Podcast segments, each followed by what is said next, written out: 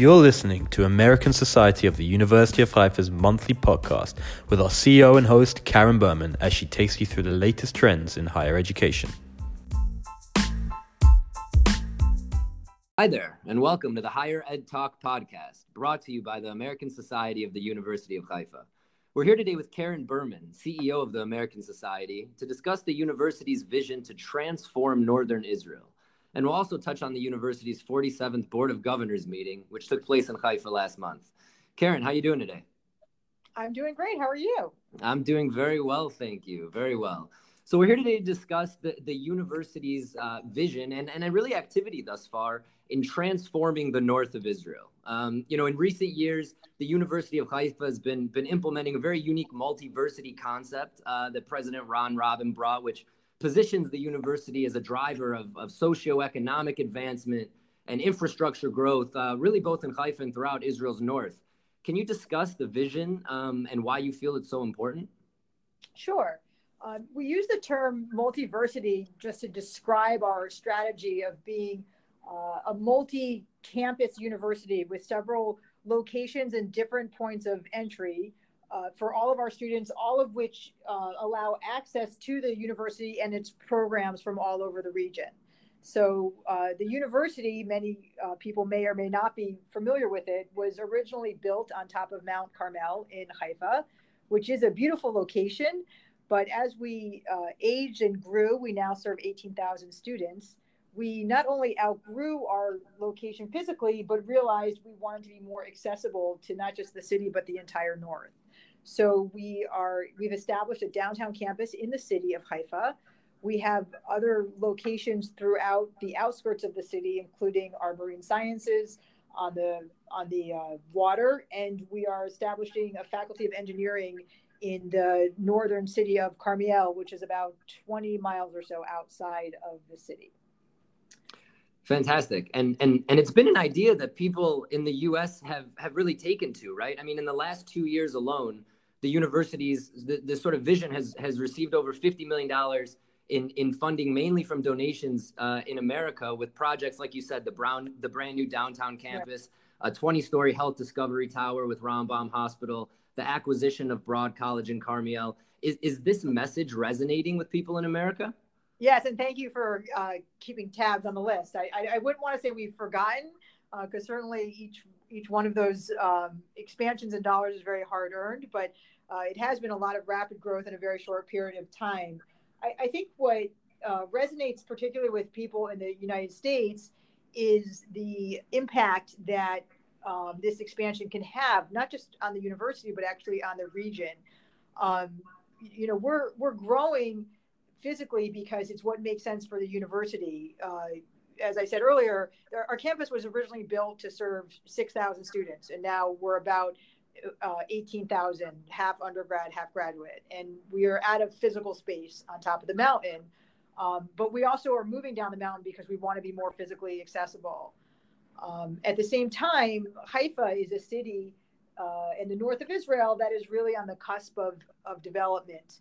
Um, you're seeing more people wanting to move out of the center of Israel and looking for uh, communities where there's room, where there's you know affordable real estate, or you know to the north of Haifa, outside where there's actually land and places where they can um, develop. And you know the United States is very familiar with the model of a university or other institutions like a hospital serving as an agent of regional development because when you bring in more students when you bring in faculty you're bringing in jobs you're bringing in apartments um, you're you know you're really building the city. And so this is something that uh, people who've been involved in cities that have grown like this or with universities that have grown like this really see the value that we can bring to the region. And i think that's why uh, people have been so excited and, and, attracted to President Robin's vision, and we've been able to achieve some relatively significant progress in a short time. Yeah, right. Um, and, and I've heard comparisons being made, like you said in the past, between Haifa and some U.S. cities um, where they were kind of in the same position, but really broke through by focusing on the institutions you were talking about culturally, uh, their hospitals, and of course, education. And Boston is one that I've heard Right. multiple times before. Is that is that what you kind of see as a similar model and success, or any other U.S. cities that you see that instituted a similar model? Yeah, I mean, look, there's a lot of we like to, you know, be Boston. I mean, we like to. There's a lot of cities I think that have done this. I mean, everything from, you know, Boston obviously is is a.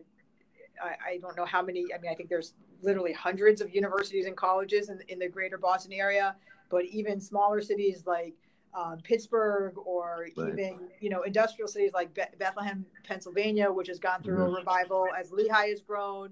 Um, you know, you you really see it in a lot of different a lot of different areas. And and um, you know as i said this isn't a model that's necessarily uh, been used before in israel you know for a lot Right. of different reasons. The government's funded growth and development but it, it really works well for israel partially because you know the students who come are you know tend to be older particularly graduate students. They have families if there's a place for them to settle and there's you know jobs and apartments there, there's a good chance that they'll actually stay Sure. uh, so we you know we see this as a very attractive opportunity not just for us but for the for the city itself right. and in the north itself you know it is you know we like to call it israel's last frontier i mean there's there's land there there's a lot of room for growth there's opportunity for agriculture um, and and all of this you know dovetails very nicely with areas in which haifa has expertise as well Sure. Touch on, if you can, uh, a little bit more just on the importance of the periphery. I mean, we, we see it a little bit, uh, you know, in southern Israel with, with the, the recent kind of tech outburst, particularly in Right. cybersecurity, and in the north to some extent as well. But touch on just like the sheer potential um, that Israel has to advance even further if the periphery areas can, you know, continue to to advance. Right. I mean, the, the North is relatively undeveloped um, and and not very populous compared to the rest of Israel. Um, I don't have a the, the population numbers in my head, but you know, and everyone I think who's familiar with Israel is very familiar with you know what people often call like the state of Tel Aviv, which is the center of Israel and the environs. I mean, it's it's more expensive now to live in Tel Aviv, I think, than it is in New York. Um, so there is a there is a demand for space and housing and and places to go and there really has not been the investment in the north by the government or uh, even industry like there has been elsewhere including um, the south which was really triggered by the government's investment of uh, moving the air force down there and, and building cybersecurity in conjunction with ben gurion university so Right. um, but the, the North is incredibly important. First of all, it's very important from a security standpoint. Um, and, you know, we see that Israel's northern border is one that needs to be protected. And having a big empty expanse from, you know, Haifa to Kiryat, to Kiryat Shmona without a lot of people is probably not a good idea. Um, I'm not a general, but, you know, we, we see it's always better to have people up there. Um, and there's also enormous potential up there for, you know, agriculture and um, quite a bit happening in the Mediterranean with uh, the the um, gas fields and other commercial opportunities there with um, commercial fishing or, or sea-based aquaculture. So uh, these are all, um, particularly the last two, the gas and, and sea-based Mediterranean-based aquaculture are really critical um, for Israel's future economically. So it's certainly makes sense that there will be a lot more development in that area. Um, Sure. Um, I know we mentioned Boston just a, a few minutes ago, and now I, would quickly like to just touch on um, the 47th University of Haifa Board of Governors, which you just returned back to New York from. Um, at the gathering, a new chairman of the board was announced in, in Boston native and successful uh, businessman Brad Bloom. Um, can you speak to how the BOG was overall? And, and before we discuss the future with Brad, um, would you mind saying a few words about outgoing chairman Fred Tauber? Right. So Fred also, by the way, is from Boston. He uh, he splits his time between Boston and Jerusalem. So uh, we're setting a very difficult precedent for the Boston community, I think, to continue. But um, you know, Fred, who's been chairman for six years, uh, is really um, quite a. You know, we were so fortunate to have him. I mean, he he has quite a unique background. He himself is a university professor uh, and is also a, a, medical doctor and researcher, uh, and has um, you know, a philanthropic and business background himself. So uh, there really are, are not a lot of people like uh, Fred and and also you know a true uh, lover of Israel and, and comes to his uh, journey from you know quite a, a, background, a son of Holocaust survivors, and and had a, a, vision for not just the University of not just Israel and University of Haifa, but what you know what we really could be as the university that we are and serving the population that we are. And and um, right.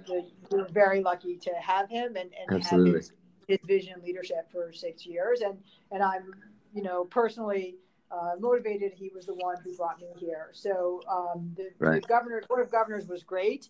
And a part of it was you know always celebrating our achievements of what we've accomplished over the last sure. um, couple of years celebrating sure. fred. And then of course welcoming brad who um, as you noted is also from Boston. And Brad's relationship with Haifa as the city goes back 30 years. He was one of the original founders of the Boston Haifa Connection, um, mm-hmm. which is a relationship that the city of Boston, through its own UJA or what they call CJP, has with the city. And he's always been, you know, a big believer in the city of, of Haifa and its ability um, to transform the north of Israel and, and really to serve as a model of, you know, existence and, and living for the rest of the country, if not the region. Mm-hmm. Um, so when he kind of came back in touch with the university in the last couple years and got to know Ron and got to know Ron's vision, uh, I think he was really attracted to this idea of the multiversity. And again, you know, coming from Boston, uh, as you mentioned earlier, he understands the impact universities can have on a city and a region.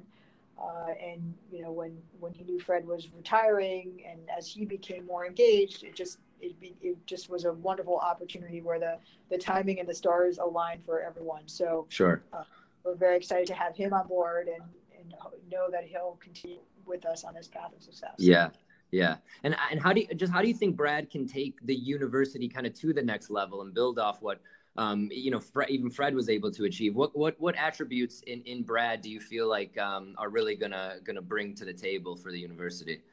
I think Brad is, um, uh, you know, so he's had experience with uh, this, you know, sort of u- university development uh-huh. impact on a region. Uh, he's very excited to take a very global perspective and really um, you know, kind of harness all the university's resources and supporters from around the world to help drive this forward and, and perhaps work in a way uh, that we haven't really had the chance to operate. Mm-hmm. Um, he has a lot of, uh, he, he's actually done business in Israel as well and has some contacts uh, in the community, some of whom uh, have invested in Haifa as a city. And so we're working uh, to integrate some of those um, and provide some opportunities for uh, collaboration between you know academia and industry that uh, will be unique mm-hmm. to Haifa and perhaps unique to Israel. Uh, that I think you know again will enable us to really showcase our resources and talents and, and attract uh, you know world class students and faculty in a way that you know we we haven't been able to do to Haifa yet. Sure. Sure. Um, well, all that is it's, it's very exciting times uh, for the University of Haifa and, and everyone that's associated with with it. Um, and that and that's it for this edition of the Higher Ed Talk podcast. Uh, thanks so much for listening, and Karen, thank you so much for the fascinating conversation. Thank you very much. Hope you have a good day.